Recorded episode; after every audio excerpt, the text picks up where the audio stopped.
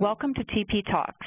On today's episode, we're going to address the latest developments in transfer pricing regulations in Vietnam. My name is Dana Hart, and joining me today is Joseph Vu, a director from our transfer pricing practice in Vietnam.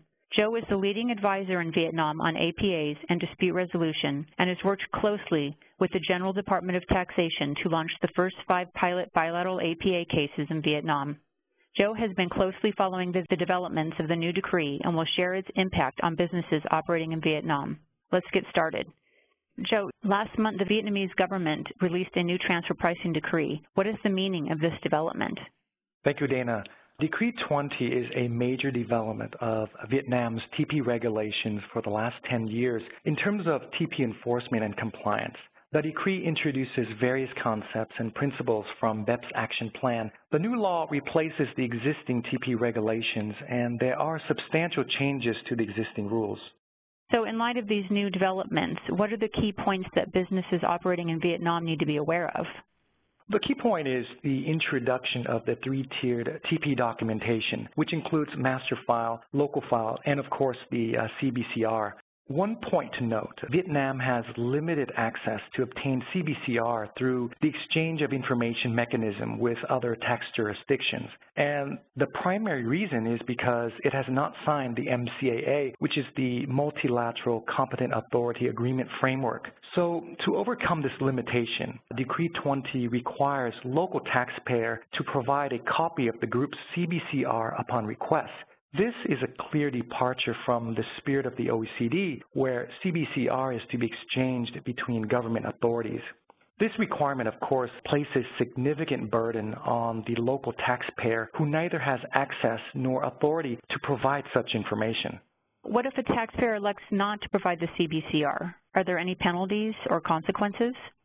There's no specific penalty or penalty protection for not fulfilling the CBCR requirements. The only issue is taxpayers deemed non-compliant to the decree and viewed as uncooperative, in which case the decree allows tax officials to use secret comparables to make TP adjustments. The key point here is the need for discussion between the local subsidiary and headquarter on the position of the company in terms of handling the CBCR request. That's a good point. What does the first year taxpayers need to prepare the three-tiered transfer pricing documentation, and when is the deadline? The decree takes effect uh, May 1st, 2017, so we're talking about next month, basically. Uh, however, there's a bit of confusion among taxpayers as well as tax officials as to the first year of TPD compliance. Uh, some good news. A draft circular providing guidance to this decree has just been released, and it's suggesting that the first year of TPD compliance starts for fiscal year ending from December 31st, 2017 onwards. But as this guiding circular is still in draft form, we would need to wait for the final version to be 100% certain. Also, uh, the deadline for TPD is 90 days after the fiscal year end, which is the same as the annual tax filing date. 90 days to complete the documentation after fiscal year end, is that possible? And what should companies do? Uh, very good point. Well, it's unrealistic to expect companies to have in place contemporaneous TPD in such a short time frame. Uh, we need to take a pragmatic approach. TPD does not need to be filed and is only submitted upon request. And taxpayers have about 30 days to provide TPD after receiving the official notice from tax authorities.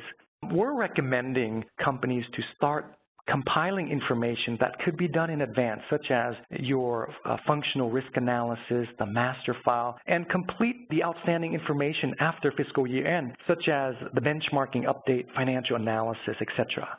Are there any exemptions from preparation of transfer pricing documentation? Relief is provided to small businesses. For example, if annual revenue is less than $2 million and the value of the related party transaction is less than $1.3 million.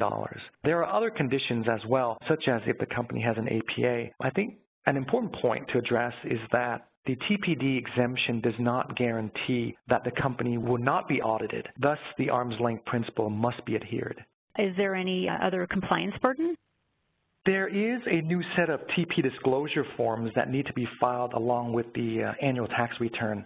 Previously, there was only one form, and now there are four forms, which could be quite onerous to, to complete. For example, companies that have transactions with both related and third parties are now required to prepare and disclose their segmented P&L by third party and related party segments up to the operating profit level.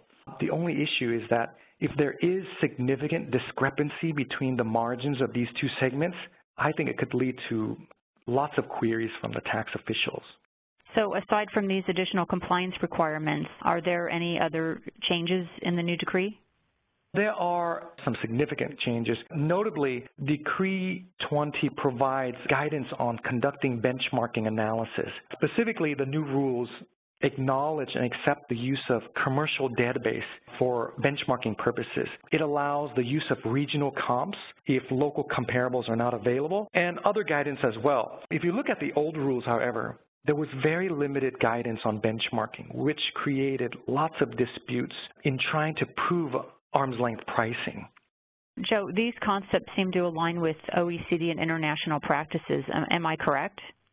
You are correct, but Decree 20 also gives tax authorities the power to use secret comparables to make TP assessment if the taxpayer is deemed non-compliant with the decree.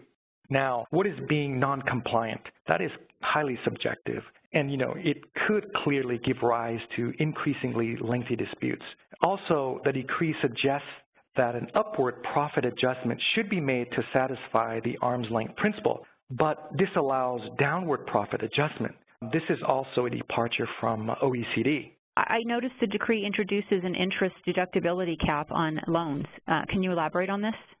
Yes, tax deductibility of interest on loans is capped at 20% of EBITDA, which is earnings before interest, tax, depreciation, amortization. The most pressing question right now is whether the interest cap applies to related party loans only or to both related party and third party debt. Of course, uh, one could argue that the interest cap applies only to related party loans, by virtue that this provision is introduced in the TP decree, which governs transactions between related parties. However, tax officials have mentioned during various public forums, uh, informal discussions that we've had with them that the interest cap applies to both related and third-party debt. The tax officials also stressed that this interest cap provision is actually taken from the OECD, BEPS Action 4, in fact, in which the interest cap applies to both the related party and third-party loans. Nevertheless, there is no formal guidance at this time, so this issue remains unclear. I see. I can imagine this interest cap would have significant impact on businesses. How should taxpayers deal with this uncertainty?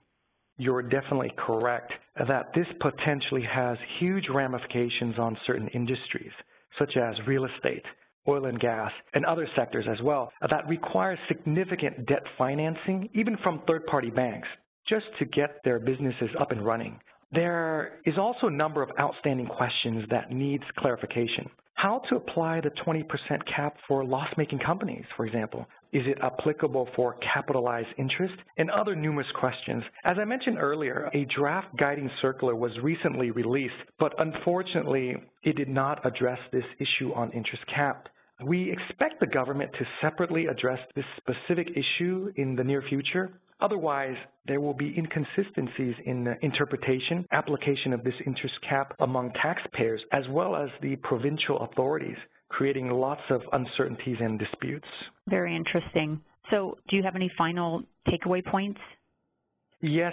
Well, the new decree is a huge improvement from the existing rules but as mentioned, it raises a lot of uh, unanswered questions and certainly increases significant compliance burden on the taxpayer where everything needs to be done in a very short time frame. I think taxpayers should take immediate action to assess the impact of this local compliance. One, uh, you need to understand the disclosure requirements and reporting timetable. You need to engage your local regional teams to get alignment on information and document sharing, such as the master file, the CBCR.